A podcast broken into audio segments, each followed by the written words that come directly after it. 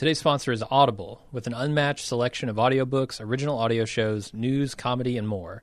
Get a free audiobook with a 30-day trial at www.audible.com slash GOT.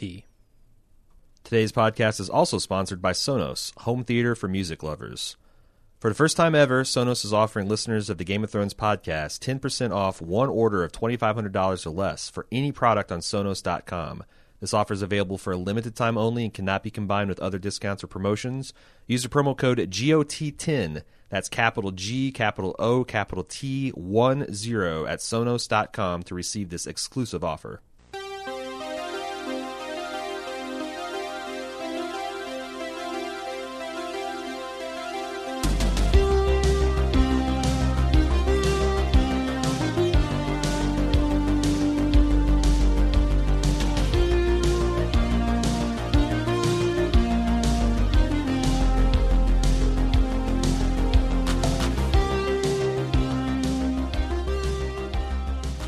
Welcome to the Game of Thrones podcast, the officially unofficial podcast for Game of Thrones on HBO. I'm Jim, I'm Aaron. and today we're talking about season seven, episode seven, titled "The Dragon and the Wolf." It's our spoiler cast.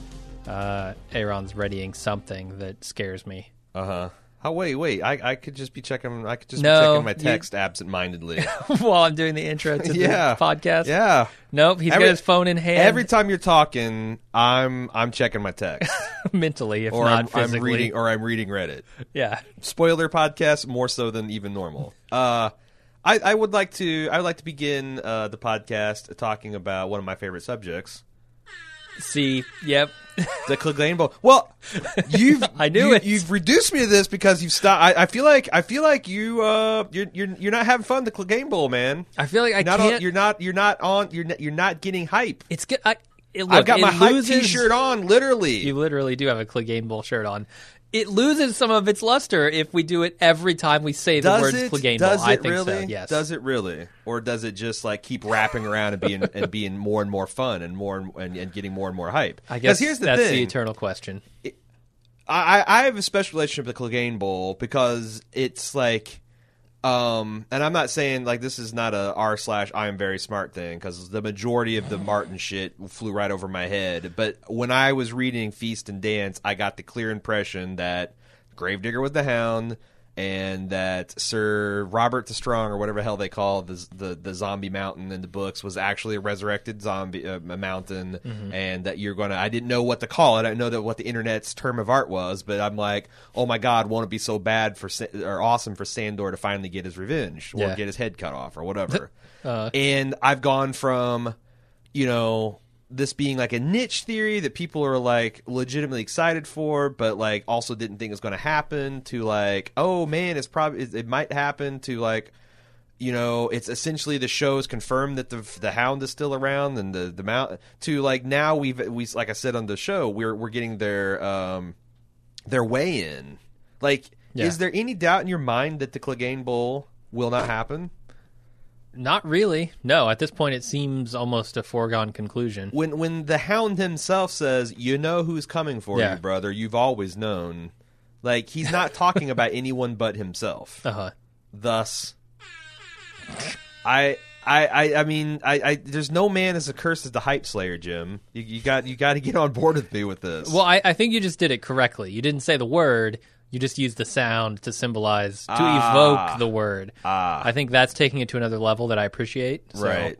Yeah, yeah. If we can keep uh, evolving it as a concept, I'm I'm on board. I, the only question I have is how exactly because the, the, the traditional Clegane Bowl was at at the end of Dance of Dragons. Cersei is imprisoned by the Faith Militant. Mm-hmm. She needs a champion. There's none of this horse shit. Tommen well, I mean, it might come. Uh, ban, uh, you know, banning trials by combat. Right. Faith Militant calls on its best champion. Sandor fighting out of the Quiet Isles uh, answers the call Mm-hmm. and uh, you know has has to slay the mountain to to I guess kill Cersei. Um, You know, if I had done that pod pack episode Uh-huh. of, of our podcast before the Tommen stuff happened with him banning Uh-huh. the, the trial by combat, right. I would have had a bigger problem with it because it's like a core piece of that religion. It's like one of their customs, and to just sort of kind of up and ban a custom or a ritual or something, Yeah. it was like a bigger deal than they made it seem on the show. And I, I wish, I wish I had known that at the time. Huh. It's interesting because you know, speaking of the that that religion segment you did for the pod pack, like I, you know, we talked about on that how that um that the faith of the seven is is most analogous to like Roman Catholicism. And how that has like you know even though you know you've you've gone from its like you know when when was the peak power of Catholicism? It's hard to say because it's still a very Yeah. strong institution, but you got to say like when they're rolling around doing inquisitions on people and like they're essentially serving Sure. as the judge, jury, executioner, as the lawmaking body, and you know uh, the, the, like The multiple moral branches authority, and everything, yeah. Like they're making and breaking kings. Um, Mm-hmm. that that's like this, that their height and and you can see them as like having an institution's had its its power slowly chipped away, and it waxes and wanes. It's like you know. Um, you see in the Western world, like you know, religion is kind of being uh, not swept aside, but like secularism, by and large, seems like it's getting ascendancy. But then you also then have a pushback against that. I guess you know, I don't have a pro- I wouldn't have a problem with Tommen banning it because I just see that as part of the push and pull, the pendulum swing of the religion's relationship and Sure, you yeah. I, I guess I would have had a more nuanced take on how the people would view it because you could see it more as like this institution, a lot like Catholicism, which at times is less influential in people's lives, Right. and times more. And I think at that point, when the faith militant comes back into the picture, it's probably less so Mm. important to the people. So when Cersei goes and blows up the Great Sept, how you know people are going to have a problem with it, but how strongly will they feel about it? Right. Well, that's know? the other thing is like there's a little bit. I mean, that's been a little low key disappointment. The fact that Cersei has, you know, you're right. Trial by combat would not only be a tradition, but it's probably a popular one because blood sports have always been popular. Right. Um. So the fact that you know is is is there like a very minor plot point that the the King's Landing population was really dismayed by the Mountain versus the Viper? That like you know just like us like every Maybe. like the the Oberyn was the favorite and then like the fact that he got killed and did that actually feel like like justice? I don't know. and it does seem like it's like it's it's kind of only like a lord's right. The you know a peasant can't be like I you know the king's accusing me of something and I demand trial by combat. Like uh, I don't I don't I don't I don't know. And also the other thing is it seemed like Tom, that was a clear manipulation of Tommen by the the faith. So the fact that it came is like if the Pope himself comes up and says, you know what, uh, fish on Friday is not lo- no longer a thing yeah. uh, it's probably going to be accepted by the people more so than if like you know that that came from within. Yeah. But that also it's funny because that also is exposed the High Septon for kind of the charlatan he is. He's a political animal. It's like Uh-huh. it's not about God so much as it about is about his own power. Yeah. So- I- the the biggest I guess problem I have with the the sound effect you just played, Uh huh. uh, to not name it, is getting them Clegane boys back together. Like how how does that happen again? It's already happened once, and I thought the moment would have would have come, and we would have had our showdown. Yeah, Uh, because now it's it's going to be more difficult. I feel to get them back together the second time because the treachery is on yeah, and here's the thing, like to me, and it's in the open. the Clegane Bowl has always been bound up with the whole the Valonqar theories because Sure, most of the you're right if you game plan out like why would the mountain and the hound fight again well it's it, because the you know the the northern targaryen alliance has has defeated the white walkers okay, yeah, uh, they are now marching on on King's Landing. They breached the wall. They're going through the Red Keep. They're looking for Cersei. Yeah. Sandor is on the vanguard. He busts into the throne room, and that's just it's it's it's the Mountain versus the Hound. yeah, But then if so, if the mou- if the Hound slays the Mountain, you'd think he'd go ahead and then kill Cersei. maybe he distracts the mountain while another hmm. little brother goes in and kills Cersei. Because that's the thing. Like so, the, It's just all the little brothers together in one room. well, that's yeah, like that goes back to email we got a couple weeks where you got the essentially Yeah, people yeah. running train on strangling Cersei. Just- yeah, but all the little candidates brothers. line up. Yeah. Yeah.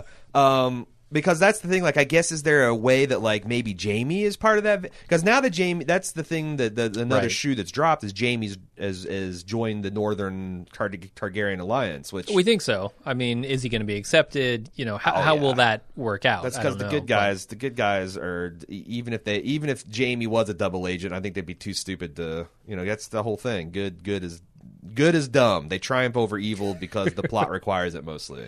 yeah. Um. Anyway, uh, so I thought it'd be also a good idea to like do a Valonqar roundup because I got so many emails Okay. about this. Um, because because like you know now that like Jaime could be in this Vanguard too, so you got this thing where like the Hound is essentially keeping the Mountain b- busy while Jaime is I don't know strangling Cersei because he's definitely number one on the list. Jaime is technically her younger brother, uh, and he is probably got the most it, there because there's an intersection between who's the most appropriate little brother, who's the one that's got the most personal connection with Cersei, and what would be the the the most satisfying dramatic twist or irony of the situation Yeah. of this prophecy, which doesn't exist in the show. Yeah, so you got Jaime. He's up there because he's you know he he's always loved Cersei. Uh, Cersei's kind of like you know taking advantage of him or or taking him for granted. Uh, he's the younger brother, and she'd never see it coming. And but then you you know obviously if he's at the head of the vanguard, sleeping the red, she would certainly see it coming. right. So you're right; it's hard to get the pieces to fit. Tyrion, Tyrion's almost too obvious because that's what the, that's what Cersei's feared her entire life. Yeah. Um, so it's like almost can't be Tyrion. The Hound, He's a practiced strangler, though. He, he is a practiced strangler. can do it. He has. Yeah. He's he's he's he yeah he's choked out or, already one woman Mm-hmm. uh, that tried to sell him up the river. The Hound is interesting because he is also a little brother, It's true. Yeah. and he's also that makes the most logical sense because if he is going to kill the Mountain and the Mountain is Cersei's bodyguard, then he's going to be proximate to her Mm-hmm. demise. So why can't he just do it? and and he does have you know the prior relationship with the crown, right? Like Mm-hmm. Right. he started off in in King's Landing as an Right. enforcer, so like right. that's uh could be satisfying dramatically. Uh, you've got Euron, Mm-hmm. who is you know Balon Greyjoy's younger brother, uh, and he is now all mixed up in Cersei's business. He is ruthless and treacherous, and would not hesitate to strangle someone if he needed to. Yeah. But also, that would be kind of like from Cersei's perspective and out of nowhere, Sure. Yeah. and there's no personal connection there. Which makes it very much less satisfying for me. Right. Uh, now we're moving on down the viability list. Uh, one that keeps being mentioned is Cersei's unborn child. Okay. Assuming it's a male heir, women die in child. We've talked about the game of pu- pubic bones, uh, the game of hip bones. Like people, women die in, chil- in childbirth, not infrequently, especially in medieval times.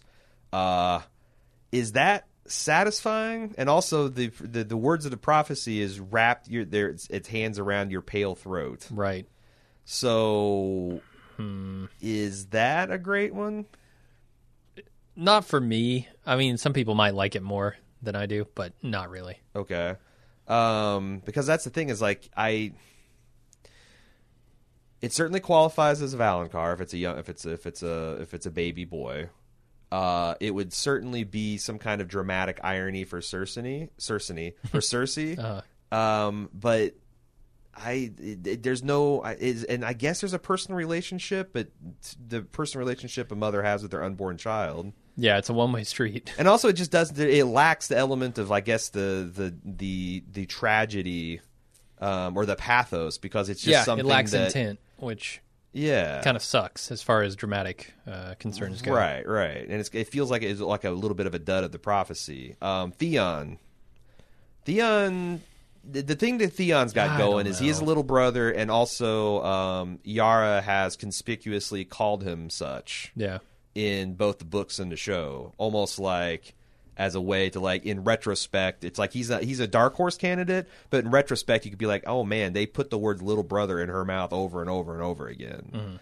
But where's the personal relationship to Cersei? Exactly. Where's the dramatic irony? Yeah, super unsatisfying for me. Yeah, If that's how it goes. yeah. It's clever, but not satisfying. Right. And finally, Arya wearing Littlefinger's face. Uh, uh, Now, I don't think that so this Peter is a little brother, although I think No, but would she be a little brother with his face? Because she's a little sister right now. If she was disguised as a male, and Littlefinger's called she- little. You know, he's got the whole little thing. You know, okay, he's got yeah, that that motif going. uh huh. I just don't Might be able to get away with it, and I do think it's somewhat dramatically satisfying, right? Like Arya has had this list forever, Mm-hmm. Cersei's been on it forever, and for her to kill Cersei, I think would be satisfying, certainly.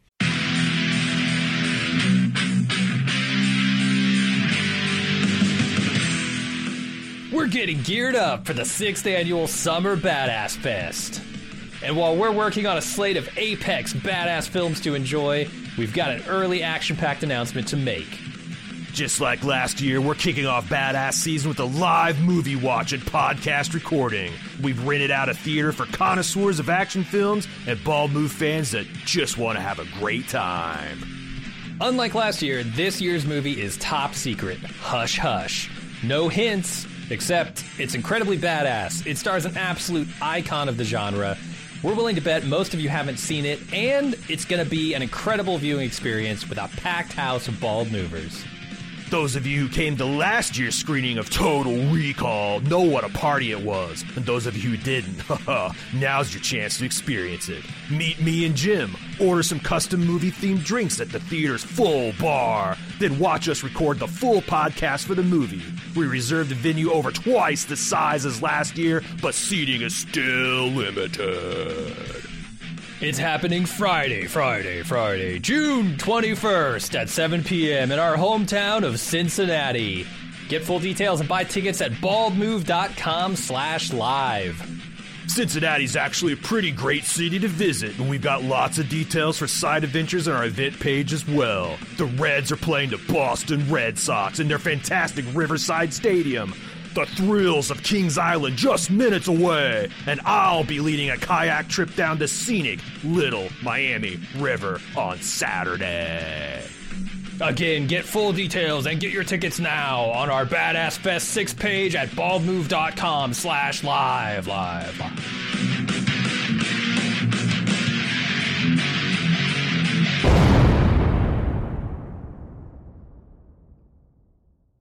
I got a new theory that I've not seen before, which got me excited from Michael C. Um, that has like a very unique twist that got me excited here. Uh, says I'm very much a casual watcher slash book reader, but I've thought on the whole Valonqar prophecy, and I wanted to get your feedback on it. One word on the prophecy from Maggie the Frog is pale. The Valonqar will wrap his hands around your pale neck.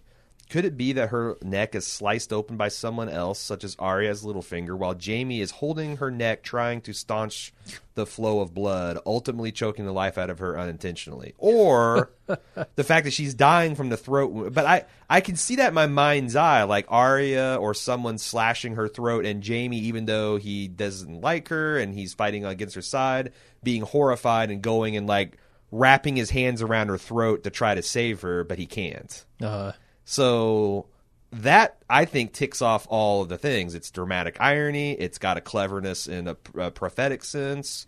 Um, and the, the the thing that keeps bugging me about the whole Valonqar thing is it's just not like like I I I think that the double D's. What what do you think is the likelihood that George Martin told them in bullet point form who actually kills Cersei? I think, it's, pretty pre- high likely? Pretty likely, yeah. I think it's pretty highly right, likely too because he wrote, he wrote the prophecy and he had to have in mind someone. right. So I think they know who that someone is, but they are under no obligation to do the details to match up the prophecy that they left out of the show. Sure, yeah. Um, so I can see that scene in my mind's eye, and it would it would work with or without the knowledge of the prophecy. And if you know the prophecy, it's just it's just a giant wink and a nudge to the to the book readers that are watching the show. But I think you know it just works as a dramatic scene. Jaime, you know, wanted her to be defeated, but didn't want it to be like this. Right. So Yeah, I mean it's head and shoulders like Jaime. Jaime is in my mind the clearest, most obvious choice for this whole thing. right, Because it's just the most satisfying on every level. right. But yeah, I suppose it could be a combination of people. Uh, let's talk about the Night King because my God, uh, people are really buying into Night King theories right now. Night King, All right, is secretly I'm selling. Bran. Night King is secretly Jon. The Night King is secretly the Lord of the Light. Catelyn, can we get Catelyn in there? Uh, she hasn't been King seen for a while. Secretly Lady Stoneheart. Yep. The thing is, is these these things are like. Here's my personal theory. Uh huh.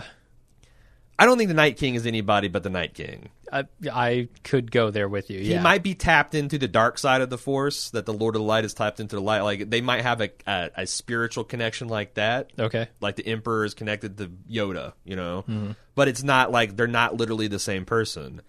Um, I like the idea that you know because I did this big this big segment back in season four, and it's all you know as always all of the um, archives of the spoiler section act, where I actually do a deep dive in theory are all listed in the show notes. You can click through, you can see the episode, you can get linked to the episode, and it's got a timestamp of when I start talking about it. But there's one about like rethinking the Night's King, the others, the Starks, and a lot of other different stuff. Where I did a deep dive into all this, the Night's King and Thirteenth Lord Commander, and what it, what it does, what does it mean that a Stark has to always be in Winterfell.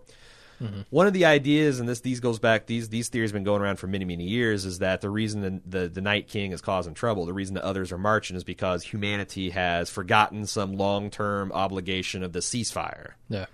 um, that we've stopped giving tribute, uh, we've stopped giving a, a, our quota of, of man flesh for them to turn into others or whatever. Yeah. And like, I wonder if there's going to be this thing where maybe the Night King is like some kind of force of nature, something that keeps some sort of balance, and it's like a Davy Jones thing from the Pirates of the Caribbean, where you can't not have a Davy Jones.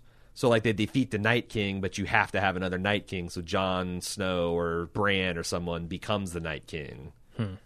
But I don't talk about that theory because I have not a shred of evidence. It's essentially, wouldn't it be cool if Right. like it, it builds a little bit of like, well, there's some kind of obligation we don't understand, and like there's some, some kind of cosmic force that mankind has forgotten about, but like there's no real hard set evidence. Sure. Um, and people love to look at like the way the Night King is dressed and the way that the uh, you know, but it's just The like, change of actor. The, the like, cha- right, yeah. right, right, right, Did they change him to make him look more like Bran? right. No, no. They just couldn't afford to have Joe Chill anymore. Why'd they change the mountains 16 times? Right. Is it to look more like Cersei? No, Right. come on. The first guy was kind of an asshole. The second guy was too skinny, and then they got the one. right. They got the ones just right. Um, yeah, I don't know. I, I just like I just the thing is like I you can't just write in and say I think the Night King is Bran thoughts like. And you can't just say Yeah. the Night King and Bran dress the same thoughts because, like as we talked about, the Night King dresses like a warrior from the North, which Mm-hmm. it's not a stretch to say he was because back when they the Night King and the others and the men first tussled, they were the first men. Everyone on Westeros was the first men. They were all Northerners. Yeah. So it would make a lot of sense if he had the same dress. Like he he looks a lot like the Night's Watch. Does that mean the Night's King and the Night Watch are are connected? Maybe. I mean, last but episode, I thought Cersei and Daenerys looked a lot they're- alike. they did. They They're both in their queenly what garb. are they trying to suggest? Is Right. Dany and Cersei the same person? Of course, fucking not. It's just a motif. It's a. It's just an aesthetic. People. Yeah, yeah, yeah. So, and that's the thing. It's like that's that. So, I guess going forward, because you know, even when we go on to like like next week is all about recapping season seven, and we're going to start recapping season two. Yeah. And traditionally, we have a spoiler section where we talk about just general open ended stuff and, and whatnot. Going forward, like, I feel like since this show, anyone can be anyone because of innumerable magical devices. You got the faceless Sure. men, you Yeah. got uh, you got glamoring, you got all this other shit that you know. It's, it's like in a world like if shape shifting was a thing, mm-hmm. like video evidence of someone committing a crime would be worthless in court because it could just be like, well, we all can shape shift, so you you need some other extraordinary evidence to convict someone of the crime. I feel like we need to put that standard in place that like you have to have really good evidence pointing towards something. It can't just be a cool idea because there's a billion cool ideas out there that might be true or not. Right. And the only way to give one currency over the other is is, is hardcore evidence. So Yeah. anyway, I yeah, I really I I don't think the Night King is anybody but the Night King. But I've also been wrong many times before. Uh, we I'm gonna try to keep this short because we got a lot of stuff to get to. Uh, we have a wrap up week of Game of Thrones coming up next week, where we put season seven to bed. We got a full full podcast. It's going to be loaded with feedback um, about the season and maybe some thoughts of what's coming ahead. And then we also will have a podcast uh, wrapping up the spoiler section. We're going to have our buddy Kim Renfro come on to talk about uh, theories and speculation. We also have our Stranger Thri- Stranger Things coverage kicking off real soon. We're going to rewatch the first season in anticipation for the second. Mr. Robot's coming up.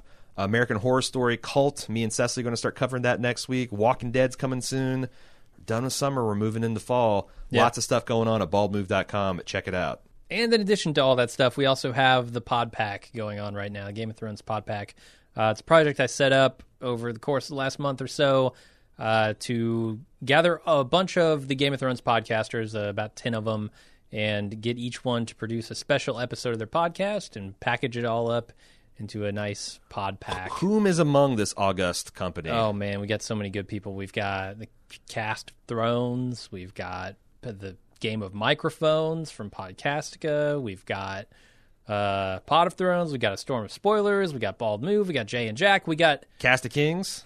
yeah, sure, why not? We got them all. we didn't. We didn't. Asterix, some podcasts not, appl- not, Yeah. not included. We definitely didn't get them all, but we got a lot of good ones, and I think you uh, will enjoy it if you go check it out. If you go to podpack.baldmove.com, you can go read all the details. It's a good thing that we're doing for charity. Um, we're also getting some of these podcasters paid a little bit of money as well, and I think it's uh, it's a pretty cool thing, and a lot of people have been signing up so far. And also, So- we decided, um, you know, we already had this charity picked out before the hurricane hit Yeah. uh, Texas, but we've decided, uh, and it's too late to change a lot of those details. But Jim and I have decided that our cut that's going to Bald Move for our efforts, we're going to donate to to the Hurricane Harvey Relief Fund, which is actually uh, it's it's it's it's a local charity created by the mayor of the town and the county judge, I guess. Um, and it's going to be uh, it because because here's the thing this is a city of six million people. It's it's it's so flooded. There's like eighty. I heard eighty thousand homes are going to be destroyed. That's Yeah. people that are going to be out of a place to live for years to come. Like Yeah. if any, if Katrina is any example for how long it's going to take to get Houston back on its feet, it's going to need a lot of money over a long time. So. Um, if, if if we'd have just decided this a week ago, we probably made the whole thing about it. But we're going to Yeah. take our cut and give it to, to, to, to Houston and the surrounding areas and the Hurricane Harvey Relief Fund. So yeah, um, and it's they're all unique podcasts based on a little extra information that you're not going to get in the course of our regular coverage. yeah, a little twist on the regular show that everybody's doing. Right. So, So, you can get that at podpack.baldmove.com. Uh, get some good stuff for your ears. We're going to be missing missing Game of Thrones. Help out your fellow uh, or help out your favorite podcasters and uh, help some some good causes. Podpack.baldmove.com. Today's podcast is sponsored by Audible. And if you've listened to our podcast before, you're no stranger to the Audible service. Yeah, Audible supported uh, Bald Move for a long time. They have, We're, we're grateful to, for them. You know, we're we're like the hair club for men. We're not just a promoter. We're also uh, customers. We're also the president. We're ripping off the Aria's mask. We're the president of Audible. It's been a scam this whole time. Yep. Getting paid, Uh, coming and going. No, but we, we have both signed up for Audible in the past, um, and I'm I don't know about you, but I'm still currently a customer. I really enjoy their service. Uh, they provide a lot of audiobooks, uh, a ton, like pretty much any book you can think of that is is mainstream enough and is not like a hundred years old. Like, for They've example, the entire works of The Song of Ice and Fire by one George R. R. Martin, right? unabridged. Yeah, or if you want to get ready for the King Killer Chronicles stuff, they've got that stuff up there. They've got Ready Player One. Ready Player One's up there. That's how I listen to it. Yeah, it's uh, it's a really good service, and it's actually really cheap for what you get. Like I look at the prices of a lot of those audiobooks, um, and I'm signed up monthly, so every month I get a credit for an audiobook. Right. Uh, and some of those books are 25 dollars a shot, but I'm paying you know sixteen bucks a month, so that, that's pretty good value for me. Right. Yeah, and I like the fact they they got this thing where like you know you can't make more time that you essentially just make the best best use of it, and that Audible allows you the times where you might be otherwise playing Candy Crush or listening to Spotify. Not that there's anything wrong with listening to music, but if you want to, you know, ha- maybe have a little bit more edification, um, it allows you to steal those moments. And since it's compatible with every like mobile phone, Yeah. smartphone on the planet. There's a there's an Audible app. It's an awesome way to do that. And if you're like me, like I'm a I like to read first rather than be read to. What's awesome is that you if you have uh, like a Kindle or a device that reads Kindles, you can use the same Whisper Sync technology that synchronizes where you're at in the book across all your different platforms. Yeah. Same stuff works for Audible, so it's super cool to like read a chapter of Game of Thrones, or even get in the middle of the chapter, and I and my eyes close, and I put the book down at night, get in my car the next morning, fire up Audible on the way to work, and bam, it starts right from where I left off from reading, and that's really Yeah. cool. And the the player's got all these cool features where you can increase the speed of uh, the, Mm-hmm. the the person that's reading the the uh, narrator. Uh, you can decrease it. Um, there's all kinds of ways that you can control it and have and, and have control of the listening experience. Yeah, and like you, I, I like to jump in my car and listen to that. I got like a twenty minute drive to work, to and to and from uh, every day. So I get through about a book a month um, doing that with the Audible service, uh, just listening in the car, honestly. And you can you know you can do it during chores whenever. Yeah, and if you do choose the Game of Thrones package, I will say that the narrator Roy Dotrice is a really cool guy. In fact, he Yeah. played the uh, pyromancer in season two, um, and he's got a re- he's like a like a man of a thousand voices. He does Huh? All these different. Oh, I, you didn't know that? I didn't know that. No. Yeah, yeah, he's the old like oh yeah, you got the wildfire so strong. Yeah, he's he's, Okay. he's got all these different accents and dialects and pitches that he uses, and it's it's really entertaining to to listen to him read. Yeah, that's cool. Uh, so, if you would like to take advantage of Audible's offer, uh, you can go to audible.com slash GOT and you get a free audiobook with a 30 day trial. Um, again, that's audible.com slash GOT. In case you don't know how to spell Audible, it's A U D I B L E dot com slash G O T. All right, let's get to the uh, feedback. Uh, Game of Thrones at baldmove.com. Uh, again, we are doing a full production uh, spoiler podcast next week as an addition to a regular non spoiler wrap up. Kim Renfro said she's definitely coming on to the podcast. I'm recording a segment Cool. with her on Wednesday, so it'll be it'll be super super fun, and we're going to keep this going through season two too. Andrew M, I want to ask you something concerning the Night King. I hear everywhere that uh, ev- I've, I hear everywhere that we've seen the creation of him, but why is everyone so certain of that? When Bran Green sees the White Walker's origins, he says, "You created the White Walkers." No one says the Night King specifically, and we don't see little crown spikes sprout from his head, so I don't see what defin- definitively distinguishes him from any White Walker. I mean, he's the first of his kind, so we assume he would be the king. Uh, The big smoking gun is entirely meta. That the same actor, Vladimir Furdik, um, plays Oh, both boy. the Northerner, who's being like having the obsidian shoved into his heart Right. by the Children of the Forest, and the Night King. okay. So That that's, I mean, that's meta, but it's also a really damn good reason to suspect they're the same people, the Yeah. person. Uh, and, and in absence of strong evidence otherwise, it's just it's just one of the things where we, who else would he be? He's Mm-hmm. like White Walker Prime Yeah. and he's got the crown to kind of you know so i mean if you if you want to doubt it that's fine I guess just- why would you assume he's not? right I, Right. I get. I suppose like, yeah, if you want to take a stance on something, a positive statement of fact, you have to have proof to well back so it i up, guess but so one idea would be like if he was not if he was not that person Mm-hmm. then it could be that the others the white walkers were a force for good or at least a force that fought on the children of forest and side and that the night king is a subversive Right. force like he's like a demonic entity that maybe subverted them for their their true but that's you're getting you're already way into fan fiction like everything i just said is what- Hmm. shit that i just made up to to justify talking about it also with what we know of how the mechanics of the White Walkers work, wouldn't the first one to turn still have to be alive for any of them to be alive? what do you mean by that Like if if everyone that that one of the White Walkers has turned, every, every white, um, I, I guess I don't know if we do we know if that idea that if you kill a White Walker, all of its whites dies applies to White Walkers as well. That's the thing we don't. I mean, Yeah. Beric asserted it as true, but we don't know. Well, we don't like. I don't know if there's if you kill the the two Night different King- classes are. Yeah, do all the other White Walkers die? Right. Or and also, we also don't know did the did the white did the Children of the Forest just create one White Walker, Right, that- did who became the Night King, that then sired everybody else, or did they create like a dirty dozen or however many arbitrary number that? right. We don't know that. Don't know enough yet. Yeah. Um, Anyway, uh, Matthew L says you guys brought up uh, whether the Night King should have been burned, but when um, or can or can be burned um, or destroyed by fire. But when we when he walks through the flames, the flames receded. The flames appear to be chest Mm-hmm. high. They go down to his ankles as he approaches, and then launches his eye spear. Yeah, but it's not dragon fire. That's see, So, this like- is This is what we talk about when we say, "Oh, can someone walk through burning carts after the dragons set them on fire?" right. Who knows? I mean, and that's like this, this goes back to my days of debating Star Trek versus Star Wars. There's a person who'll say, Picard said the main deflectors of the Enterprise D, uh, no laser can penetrate them. Uh-huh. Like they like, oh, you have to have phasers. Lasers old technology, and they will use that to then say that the Enterprise D could shrug off the Death Star blast. Right. Now, if you believe the Enterprise D can can can put up more resistance than the entire planet of fucking Alderaan, I don't know what to tell you.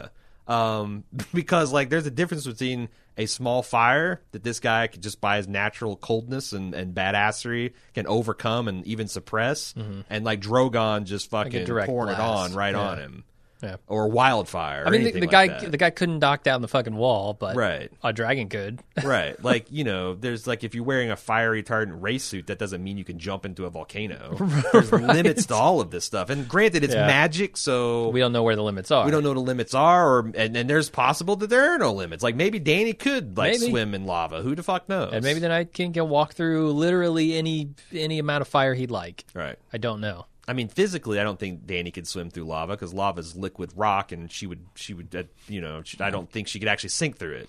But no, I don't know. Scrooge McDuck can swim and run. St- that's right, right. So who knows? Uh, I mean, like, why don't we talk about that for a minute? Like, how can a duck swan dive 100 feet into to essentially solid metal Right. and not completely break his neck? Does he have some magic? Is he impervious to money? I think we could probably go into this on a bald move TV. If you drop, if, if you if you dropped a ton of gold bullion on Scrooge Yeah. McDuck, would it kill him? No, or would he he'd just like swim. swim through it like He nothing? would, All right, yeah. well, we got that solved anyway. Uh, look forward to our Ducktales podcast. Yeah. coming to our Disney coverage soon. Josh L. In episode five of the season, as Tam try- Tam. as Sam tries to convince the Maesters of the true threat of the Whites, one of the learned dicks says, "Don't forget the prophet Lodos, who claimed the drowned god would rise up and destroy Aegon the Conqueror." Now that we know that Jon's true name is Aegon, I think we have to accept the possibility that this prophecy is actually about Jon. The Oh, conquering boy. bit could just be about Jon's fight to reclaim the lands of Westeros from the others. In the books, Euron claims to actually be the drowned god. The line is in retort to Damphair, who says that Euron is mocking the drowned god. I do not ba- mock the drowned god. I am the drowned god. All right. This is a theory with some supporting evidence. Seems odd to just drop that bit of information to the show without reason. All this being said, do you see Jon falling to Euron? Seems like Euron is playing a bigger role in the end game of all this. Would you be satisfied if Euron comes back and ends up being a pivotal character despite having such little TV time? I would have at the beginning of this season, but with how Right. how heavily they've leaned into the Euron stuff, maybe not. Yeah, and uh, what is that guy's? Uh, I did the panel with Booth, um, Emmett Booth. Yeah. does poor Quentyn. He's got this whole elaborate theory that he's worked up essentially ever since the um, uh, the Forsaken chapter from the Winds of Winter was leaked out, or not leaked out. Martin released it as a preview. Yeah. because he's almost done three years ago. um, and he's got this whole theory that like this is Martin's because because Martin is like he's got the Frankenstein myth that he's woven in with uh, uh, with Gregor. He's got zombies. He's got arguably werewolves in the form of the Starks warging and their their sigil of being the wolf. Um, you know, some people think he slyly put in a vampire reference with Roose Bolton. By the way, check out the spoiler archive if you want to see that awesome theory. It's I think the first the thing is the first one I did. Um, they're like that, that that he's got this idea that like he's paying homage to all these like horror tropes and you know uh, a big one would be like the Cthulhu mythology and like they've got the Kraken theme and they've got the deep ones and they've got the drowned god and like all this stuff l- lines up very very neatly. Uh, and he's got this fairly. I mean, I think it's a kind of like in the the batshit tinfoil theory, but like it's it's it's very well referenced and a lot of evidence behind it. Cersei has acid blood like the aliens. the Yes. Xenomorphs. Yes. Um, so, but they're not fired. The xenomorphs notably not fireproof. That's true. Flamethrowers sort their hash out. That's canon. Sure, too. Uh, so I I mean I the Double D's are playful bunch, uh, a playful pair. I wonder if you if, if they would do that just because they saw like you know uh, Emmett's theory and thought it was funny or thought it was cool or clever and like threw that in, or like I've been talking about a lot of the season, a, you know, we could see a full blown Cthulhu type low Locutus of Borging of Euron, and like all these theories could be like just no shit, like legit, legitimately on the table. Yeah, no, I, the reintroduction of Euron surprised me, um, and it continues, I guess, to to confound me as to exactly what they're trying to do with him. Right, so it- that's a good a theory as any, and it has some supporting evidence. And I also don't think that he's there to just do Cersei's bidding. He doesn't Yeah. seem like a lackey. No. So, like, what is his actual game? Is his actual game going to be to try to woo Dany? Um, is his actual game going? And and also, what kind of because there's so much to the Greyjoy plot in the books. Like, is if if if the Double D's are like trying to like, you know, take um, uh, Victarion and Euron and mash them together and kind of do a mishmash of their plots. Like, that's who who knows what they're up to. But I do think I do think you're right that Euron's going. Like, if you think that Euron's going to go pick up the gold company with Cersei's gold and come out here and fight her war for her, I, I just don't see it. Yeah, I think that's why I think that, that Hmm. It'd be we're supposed to understand that Cersei's plan is a foolish one in the same vein of arming the faith. Like this is the step this we're at the stage where she's armed the faith militant and thinks she's solved all of her problems. Yeah. She has formed the alliance with Euron Greyjoy for his ships, and here's all these wagons full of gold for you to go over to Essos and get this army for me, so you can be, and I will fuck you over in the end because I'm really in love with my brother. yeah, I we just haven't seen the step where the High Sparrow arms his guys and arrests the royal family and Right. and takes her to the black cell and shaves her hair and shame shame shames her. We Uh-huh. haven't got to that point in the story yet. yeah. I I would actually say, you know, if I'm looking at Euron and I'm saying, okay, how does Dany feel about him at the moment? She's probably pretty pissed at him. She probably hates his guts because he destroyed her fleet, right? Sure, yeah. But could that all be just sort of getting her in a position of of like being over a barrel where she kind of needs the ships he's gonna have? Are you saying that's Euron's version of pulling her pigtails on the schoolyard? Eh, how not exactly, but But yeah, but, yeah, yeah. but yeah, no. Um, it's more to like get her in a position where she needs him, Right. for something. Um, for the thing he's got, which is the fleets, Right. uh, the fleet and the army. Maybe, maybe, but uh, I don't know. There just isn't enough on the table yet. The cards aren't out there. I look. I hate the Greyjoys more than anyone. I really, really was bummed when they came back into the plot. But I gotta say, even as a hater, that he, yeah, there, there's going to be something big coming. He's going to be a so. major part of next season, and probably going to be engineering a twist or two, if not three. So Okay, he's into And I- little finger. and I've I've stopped I've stopped worrying, and I've learned to love the Greyjoys. So uh, hopefully everyone can too. Matt B. I don't know if it's been mentioned before, but you've been talking about the season seven Magnificent Seven plot being stupid, and the plan to go north of the wall to grab a white just seemed contrived to get the Night King, uh, get or to hit the Night King getting a dragon bullet point. In the books, we have Victarion Greyjoy and the Chekhov's gun at the horn that can bind a dragon, aka the Dragon Binder. Obviously, at some point, that horn has to be used. My guess in the books is the way we get from to the Ice Dragon is the Victarion uses the horn to bind one of Dany's dragons. The Red Priest he rescued from the water convinces him that he should go north to attack the Night King uh, to end the war between the dead and the living, which is R'hllor's goal, and B, impress Dany enough that she wants to marry him, his own stated aim. If he goes north and loses the dragon, then this seems to make more sense in the book, and this isn't a silly contrived plot point that would fit in with his character's uh, goals. Uh, that would fit in with his character's goals to impress and be the conquering hero. What do you think of that, Jim? That he takes the horn that we haven't really been privy to in the show at all. Well, he's saying this is this is a diff. This is instead of using the books to try to understand the show, this is using the show to try to understand where the books are going. Oh, okay.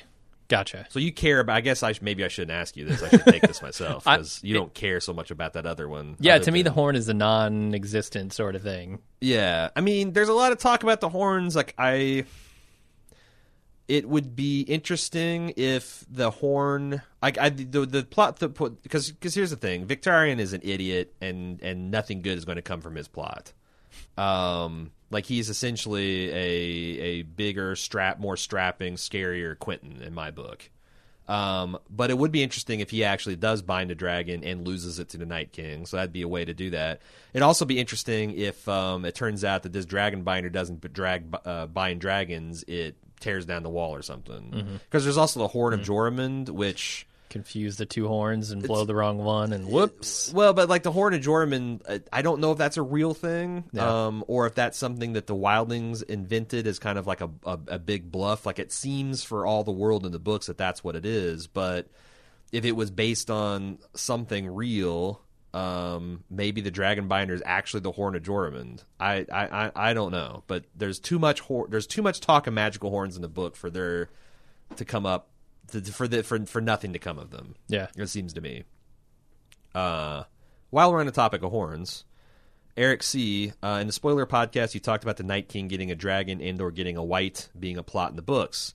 I doubt it. The Double D's lost a plot point at the Horn of Joramun, which is supposed to bring the wall down, and I think they needed to find a new way to get the wall down. An ice dragon seems like the answer.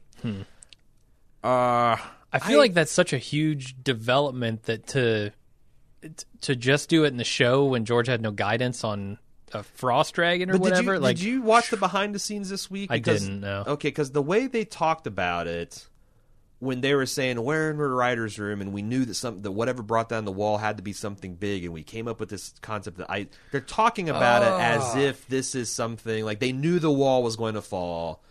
And this this I mean I think Eric might be right on that like shit we actually had the horn in that cache of dragon glass like that that that's similar to the books that Sam and Jon finds but then we didn't make much of it and but we got to tear down the wall and let what what could conceivably that's just such a shift in the balance of power yeah to do that on a whim to bring down the wall. Like I would, Uh, as a writer, I would have almost said, okay, we need to go back and we need to do a little bit of groundwork. Yeah. going into this season to to lay this horn out and tell people what it is and where it is and how it can be used, and then use it because giving the White Walkers a dragon is a huge shift of the balance of power. In Well, so opinion. I, I think it's possible that both things are true. That there's a bullet point that says the wall will be destroyed by the Horn of, Horn of Joramun, and then there's also a bullet point that says Yeah. that the Night King will get ice dragon. Because there's a Okay. lot. There's a lot that. of textual evidence of th- there's a fact like there's rumors that there's an ice dragon buried in the wall. There's rumors that there's a dragon buried below uh, Winterfell, which can mean lots of different things. Like some people say that's the source Metaphor. of the geothermal. It's it's, Oh. a, ma- it's it's it's a it's an old wives' tale about why Winterfell stays warm. It's got a geothermal heat under it, and it stays unnaturally warm even during the worst of the winters. Hmm. It's also a metaphor to describe the fact that like Rhaegar's famous silver harp is buried with Lyanna. But you know, could there's even all mean this Jon himself in a weird way. Sure, Yeah. because he's an ice. So there's a lot of this kind of symbolism baked in, and also one of George's other books that he wrote was literally about the ice dragon. So it could be something where he's Okay. mining this concept. So I, I feel like the Yeah. both of those things could be true.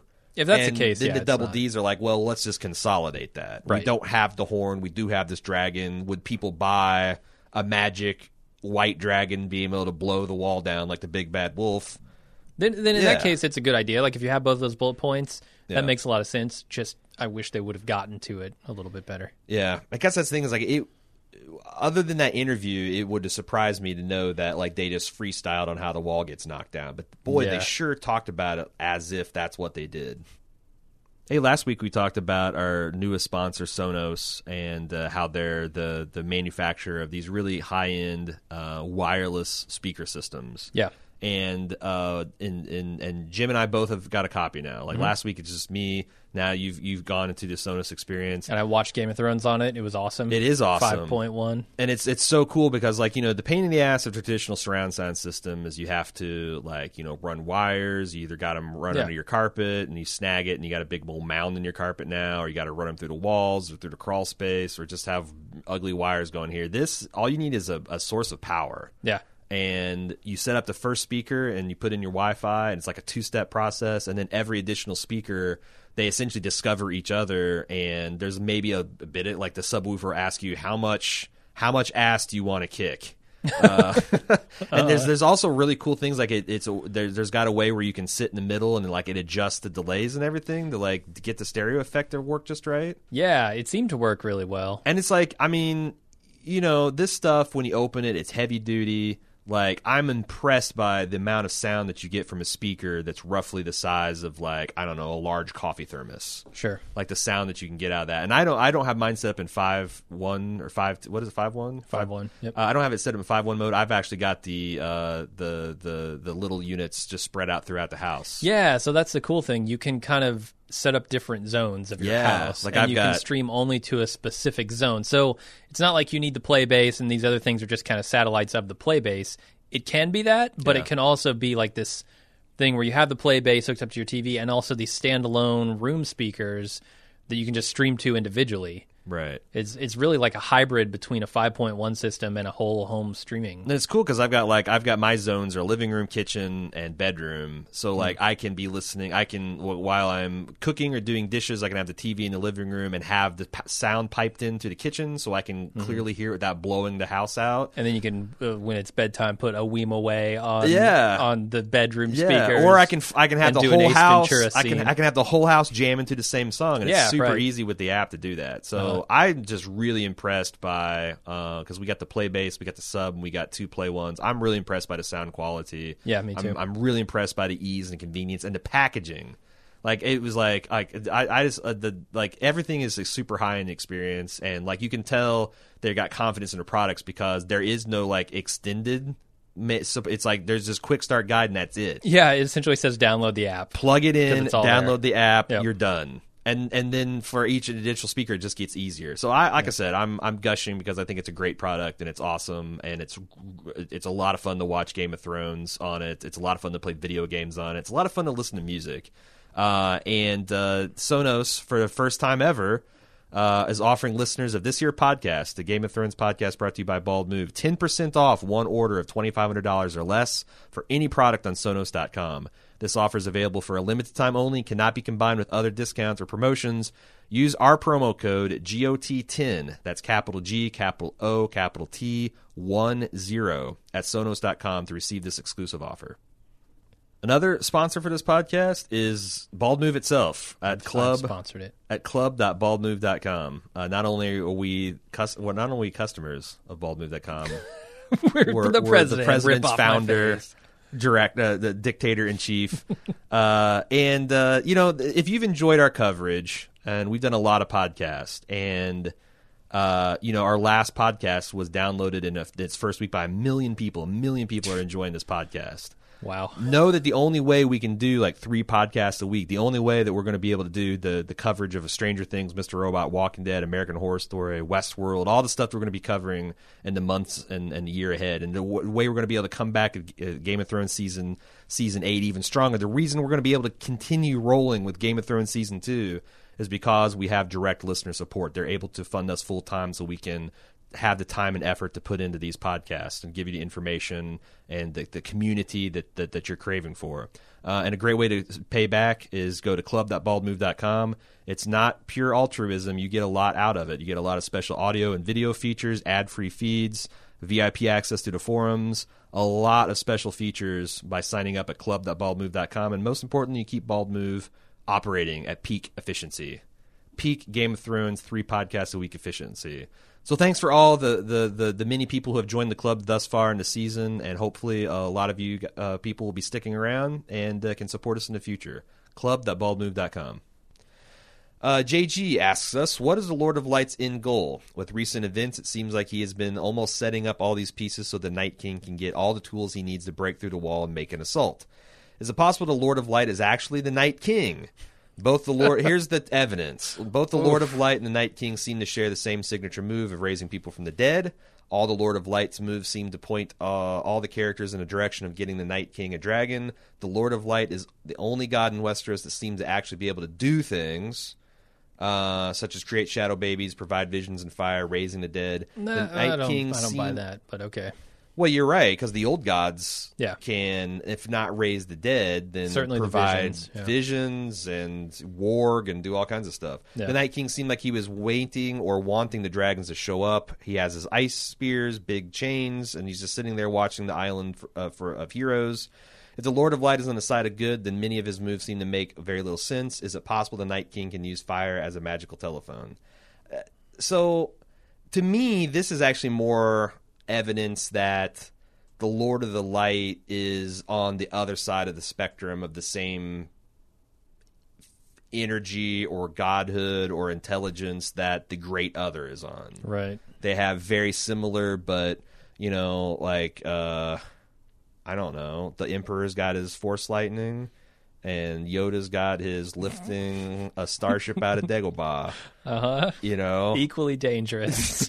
hey, did you see him throwing that Senate chamber around? I did. I did. He fuck you up with that. Um, His backflips are superb. because like I, I, I don't. I mean, the the one thing I guess that's got going for this is why does the Lord of Light lead Beric and Thoros and the Hound to this mountain? Because that seems like. Now maybe it's because he knew that they he needed uh, the that Jon was going to need all three of those characters to get the. But that's like it's almost like it's almost like the the the Lord of Light is behind that plan, right? Like like he approves, he tacitly approves of the stupid stealing a white plan. This, I, I guess, this is the this is a problem with mere mortals trying to figure out the plan of an omnipotent super being, right? Like, Yeah, if you were to say, "Oh, well, it seems stupid because," uh, or or the Lord of Light must be working for this other side because they got a dragon, and the Lord of Light pushed them in that direction. Well, maybe that dragon needs to happen so that something later down the line that changes the whole the whole balance can Yeah. happen. You know, yeah, like maybe it's the thing that kicks Dany's butt into gear and Yeah. gets her moving in the right direction when she wouldn't have without the dragon getting turned. yeah. So it's a sacrifice to be made or for a long term goal. I don't know. I mean, I've always read it as the Lord of Light is in opposition to everything cold and dark and, and Right. like everything that the the Night King or for our, our purposes here the Great Other stands for. but also, we don't think at the end of this series that death will be defeated, right? So, like you know, like we're not going to have a race of um like of, of death? No. Yeah. No. But so I guess that's the thing like, you know, in Star Wars they had this prophecy of Anakin's going to be the messiah figure that brings balance to the force. Right. Well, why did the force need to be balanced when like, you know, essentially does that, does balance of force mean that good controls the galaxy?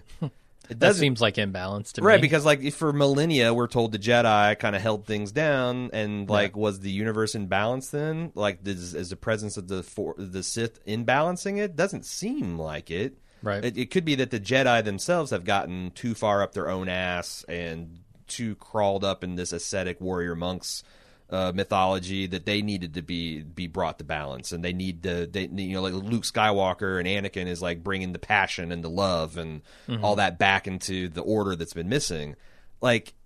i- You know, th- this is this is a pretty hoary science fiction fantasy trope, but it could be. It's not like a war against good and evil. It's more of like trying to bring some sort of balance yeah. and because I again, if the enemy of the Lord of Light is death, then that's never going to be defeated. Sure. It's just you know the, the like the like the Night King represents the complete victory of death. The Lord of the Light represents the staving off of that, and you can't ever have like you know men can never be immortal, and the Night King can't kill everybody. So, but th- you're right. That's you. you we're we're trying to really fathom what a god is thinking Yeah. Of logic that we barely understand and powers that we don't even fully understand how they work. Yeah. I, I can't even pinpoint what Bran is thinking at any moment. So Right. Except for his sister looked pretty sweet the night she got married, Mary Rape. Right. Creep. Uh, Casey from Akron, Ohio. I wanted to get your thoughts on the Army of Dead walking through the fallen wall at Eastwatch at the end of the episode. I didn't believe it until I went back and saw it for myself, but the dead formed the head of a j- dire wolf. So she's talking about this was going around the internet, is going around Reddit, the aerial shot where you see the army of the dead kind of streaming through the ruined section of the wall looks like uh like a Mandelbrot plot like you know What do you see when you look at that? yeah it looks like it looks like a, a Rorschach pattern Yeah. but some people are seeing a direwolf sigil in this I I can see it. I mean, I I understand why people might say that. Yeah. I mean, I see a little bit, I guess, of an eye and a snout and ear, but it's certainly Yeah. not like a dead-on impression. And like, it's like, what is the second set of ears that's wh- in, in, like coming off the neck of the wolf, and like, why are there like bubbles in him? And I, I to me, like, I don't. This is not. This does not scream. This is not scream dire wolf sigil to me. Okay. Can we? My my first question is so what? Like I, I'm going to grant it. Okay. I'm going to say yes, absolutely. There's a dire you wolf asked. there. I'm glad you asked because Casey, So what? Casey will, helpfully uh, tell tell you. Okay, good. Correct me if I'm wrong, but it's always been speculation that the Night King was once a Stark. They're pretty much the oldest family in the realm. Uh, this is entirely possible, plaub- plausible, she says. Maybe this is just an Easter egg to the next season. If it's true and comes out that he was once a Stark, uh, I'm curious uh, what use this will have to the story. I, I would say not all old people are Starks, but all Starks are old people. like, yes, their their lineage goes way back, but I think there were also non Starks out there, right? Well, so there's the the book version of the Night King, which is not related. A lot of people love to tell me this. The Night's King, which is this old Right. old mythological figure that the Thirteenth Lord Commander, who old Nan in the books tells us was a Stark, uh, was seduced by this female White Walker, and he had an immoral relationship with her, and he subverted the Night's Watch and made them agents of the de- of, of, the, of death, and had to be defeated. Um, so I guess Okay. to the extent that like is probably a northerner that got turned was definitely a northerner definitely one of the first men and starks are some of the oldest that it would it would make all sense but even casey's here is saying what use will that have to the story like i lit i literally I don't, don't know. know. like Yeah. Like it wouldn't it, it there's been evil starks there's been bad starks Mm-hmm. so like with a stark being the ultimate evil and yet and then another stark slash targaryen being the ultimate good like what what I'm trying to think of bad Starks there in the there? show. I, I can't actually think of any real bad Starks in the show, though, right? no no yeah like I in the show, they're portrayed as this, you know, bastion of honesty Right. and loyalty. And like Ned's brother goodness. Brandon seems like he could be kind of an asshole, but like like in a meathead jock kind of way, Yeah, not yeah. like like like Biff Tannen. not in an undead if, take if- over the if world. Biff sort of way. Tannen is evil, then like maybe Brandon on his worst day could be that version of evil.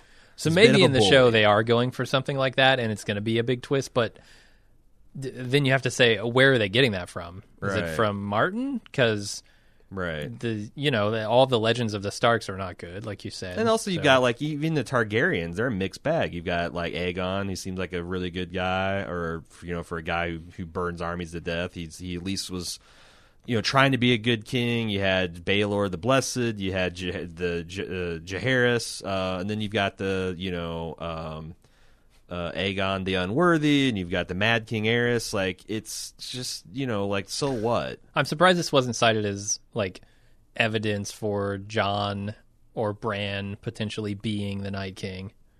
that they're well i mean yeah that may, maybe they a little bit were steeped in lore because i guess that's the but that's the thing like again if, he- if he turns out to be a stark what is that going to blow jon's mind is it gonna it might be a book thing but i, I just don't i don't see like it, it could be a thing but i don't know that it has to be a plot point it might just be something that amuses martin like oh it turns out he's a stark too Yeah, I don't know. I mean, Maybe. and that goes back to my my fan fiction theory that maybe Jon will have to be the Night King, like he'll have to be the Davy Jones, Orlando Bloom kind of thing. right. Uh, second uh, s- s- attending theory is that Bran, already having established as an unusually powerful warg and three-eyed raven, is getting some semblance of control or connection over the dead. So they're saying that like the fact that this army of the dead is forming into a Stark direwolf is That's a showing weird that, thing for him to do. right? Like he could like have them drown in the sea, or he could have them form into a Stark right, and continue their march toward the Uh, living. that's that'll how embarrassing for the Night King. Because because this thing is like it's he's, like, can you imagine? he's flying on the dragon. He's like, yeah, kicking out like, oh, what the fuck? what the fuck, dire wolves? Where's my spiral, guys? He gets a hold of like the the Chinese Olympic halftime show team. They're all doing this elaborate their- direwolf yeah. based tai chi. Right. Uh, yeah, I, I, I don't know. I don't know where it's going. I don't know where it's going, and I don't. Oh, that, that's great. That's the thing. Like I, I, yeah, it's the perfect question. So what? What if he is a Stark? What does that change in the books? And I, that's a that's a great question. I'll, I'll leave that with the listeners to see if they want to follow follow through with it. Uh, Dana K. I didn't write in to correct it because I thought a lot of other people would, but you've now said on multiple occasions. She's talking about Dany. I, I've been saying that Dany has not gotten her period, and she smacks me down with the Dance of Dragons. She goes, "There's the exact text. She was bleeding." This is talking about Dany out in the fields of Drogon. She's bleeding, but it's only woman's blood. The moon is still a crescent, though. How can that be? She tried to remember the last time she had bled. The last full moon? The one before? The one before that? No, it cannot have been so long as that. She says, It sounds like she missed a period or two. This is why many have speculated, probably rightly, that in the books she's simply having a miscarriage. So Okay. she's either miscarrying uh, uh, uh, uh, Daario's co- kid or the Hizdahr, the zo Loraq, or whatever the hell his name is. Um, I so I completely boned that up. I thought it was a plot point that she, not just barren, but like she wasn't getting her quote unquote moon's blood anymore. Very convenient that she always bleeds on the full moon. I wonder Yeah. if like all of Westeros and Essos is cycled up to where This is how it goes. It's Yeah. Their, their, uh, what's what's the the Westerosi maxi pad, Or- like it's no, a the boom or or- bust operation over there. the there. orbital lock, the, the, the tidal lock? The orbital lock. yeah, the, they got Uh-huh. uh, I don't know, menstrual lock with the moon. Yeah, sure. Yeah, it's it's all about it's you know because blood's mostly water, and This- when, when okay, you got it all lined up like that, it's it Uh-huh. just pulls it right out of you. Sure does. It's mad. It's got magic seasons. Why not? Why not? Why not? Um, Rob B. So thanks for that correction. I that's um, that was a shock to me. Uh, Rob B. I feel that for Arya's story to achieve real closure, she has to have one major kill left in her. That has to utilize her faceless man skills since they keep reminding us of her ability to take faces. And Yeah. it has to be a name on her list because that also has come up multiple times. yeah. Littlefinger was big enough, but he was all too easy. Yep. I can't see. A, wow, I can't believe you're agreeing with all this. I can't see a scenario where her arc climaxes with the White Walkers' spy assassin abilities are wasted in a basically conventional war. I get the wild ass guesses are a waste of your time, but my question for you is: Who is left but Cersei? And the killing of Cersei, as we talked by Arya, The red is, woman is not um, who says she's going to come back to Westeros and die. Uh, You're right, and she also said that she looked into Arya's eyes and said they'll meet again. yeah, That's that's probably the answer. yeah. But, but Melisandre, whose Arya whose will face kill would she take to do that? Because I mean, if you're going to say okay, she's got to use her skills, then Well, she needs to. Take The other a thing is like, would maybe she doesn't? Maybe this is something that Melisandre just has seen and accepted, much like Jojen did of his fate, and it'll be it'll be something because she's. You know, the other thing we learned last season is she's very old. That's a that's Yeah. a very that was a theory that we had heard, but she like might, might be unnaturally old. Mm-hmm. Um, and maybe she is kind of like this is analogous to what people have read into like Benjen's arc that like Binjin was just tired of fighting and he's lived beyond his time, and Arya is going to set her free so much as she is going to be getting her vengeance.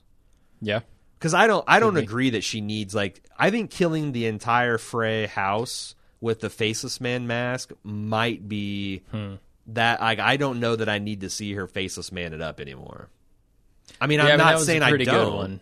I'm not saying I don't, but I'm saying like I feel like uh, I don't need to see her use trickery because like if she kills Cersei, unless you know we talked about that theory of like Jaime trying to stop her from bleeding out her throat. Like I just that doesn't that doesn't feel. It feels good for Arya's arc. It doesn't feel fitting for Cersei's arc. You think maybe Arya's arc is basically over? Because, like you said, that Walder Frey thing Yeah. ticks all the boxes, right? Faceless man skills, killing someone on her list. She's now home. She's released Nymeria into the wild. Like she's no longer the lone wolf. I'm kind of bummed that She- and her wolf pack didn't figure larger into the plot either. Yeah, Like I really thought that was going to be a thing. I just think Arya's arc. Now that you say it, might actually be over.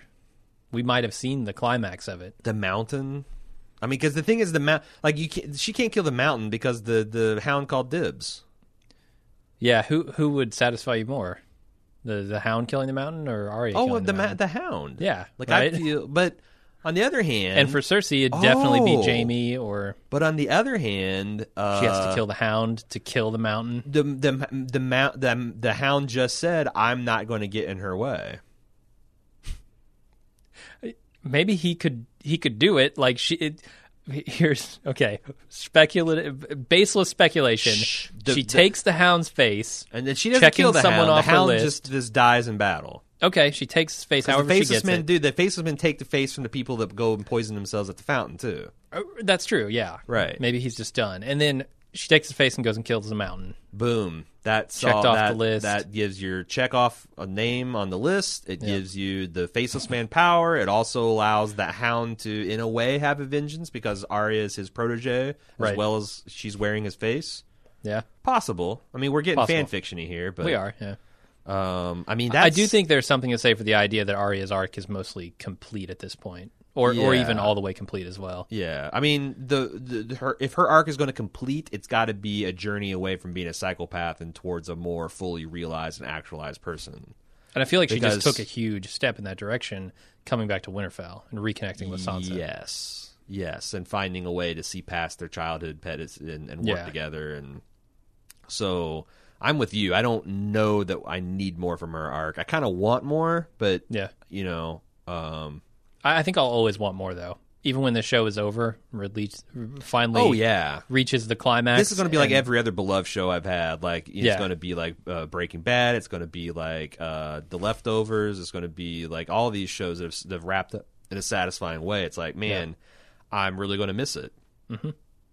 I would like to watch a lot more. And the thing is, HBO seems like they're going to promise us a lot more in this universe. So we'll see. yeah, at least one spinoff. Uh, Mike, is there a precedent for animal whites in the books? Are there like white raccoons or birds or ocelots out there? Yeah, just the ocelots. just the ocelots, the white white raccoons. They're just they're they they. uh It's the only animal during, dumb enough to be turned. I was say during the witching hour, they come and and, and, and invade all the trash cans of the north with their Yeah. with their uh, opposable thumbs. You thought rabies was bad. Wait till you get bit by one of them. White rabies. Yep. Um, I don't think so. Like in the Hmm. books, and the books, the the the White Walkers are described. The others are described as riding like ice spiders in the battle. Okay. Like I don't like this whole thing where they're riding um, skeletal horses. I think is a show construct, and the polar bears seems to be something that the Double D's had a boner for. Uh, period. Uh, so I don't think so. It makes sense. Like I don't know why.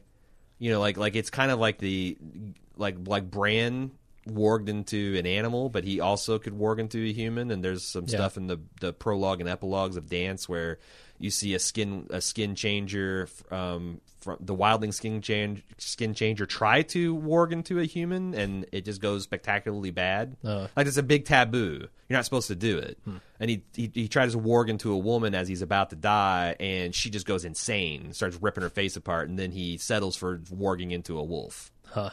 Uh, before he dies. So, but but Bran can do it, or he can do it at least with Hodor, Yeah. who's got some some some brain damage. So I, it seems like you like like the White Walkers can only raise up like undead humans. But maybe exception, exceptionally powerful ones can can do animals, or maybe it's easier to do animals. I don't know. We don't have enough information out there. But yeah, I've never I've never heard of a white animal in the books, but I will also wouldn't bet my life on Yeah. on it. Uh, so that's it. That's the feedback we had this week. All right, uh, cool. Again, we'll be back next week for a, a a season wrap up and a spoiler season wrap up, and then the week after that we'll start our consumption of season two, and Mm-hmm. we will have a we will not have separate podcasts like we did before. We'll have a uh, a, a spoiler free recap and feedback session. So if you want to, if you're if you have, uh, I guess this that's Nobody for- here, yeah, would Nobody here would seen. Nobody. This is not for for your guys, but the way we do it is we do spoiler free, and then we do we play the music at the end of the podcast, and then we add a spoiler version. Yeah. And last week it turned into, you know, just in, like like impacts of this episode on future plots, or like you know Right. relevant pieces of foreshadowing, but it also turned into just theory of the week stuff too. It's just like an on like that's the current ongoing conversation about Game of Thrones. So um, I'm excited about that to to to fill out our Game of Thrones catalog a little bit more. Yeah. Um, and uh, but yeah, that's that's our plans for coverage. And also, we you know as we mentioned in the housekeeping section, we've got lots and lots of stuff coming up. We've got uh, Mr. Robot coming up. We've got uh, um, Stranger Things coming up that we're going to we're going to prime the pump a bit by doing a complete rewatch of season one. Uh, what's the other thing? We got Walking Dead coming up. Mm-hmm. Walking Dead, yep. Uh, me and Cecily are starting the American Horror Story cult season Hmm. uh, next week. Uh, lots lots of cool stuff coming down the pike. It's it's it's, it's it, we're not pulling up our tent stakes and riding into off into the sunset just because Game of Thrones is over. We're we're keeping on rolling. So uh, join us at baldmove.com. Follow us on the social media, all the social media at baldmove. Send in your feedback at Game of Thrones at baldmove.com, and uh, we will see you here next week. Until then, I'm Aaron. And I'm Jim. See ya.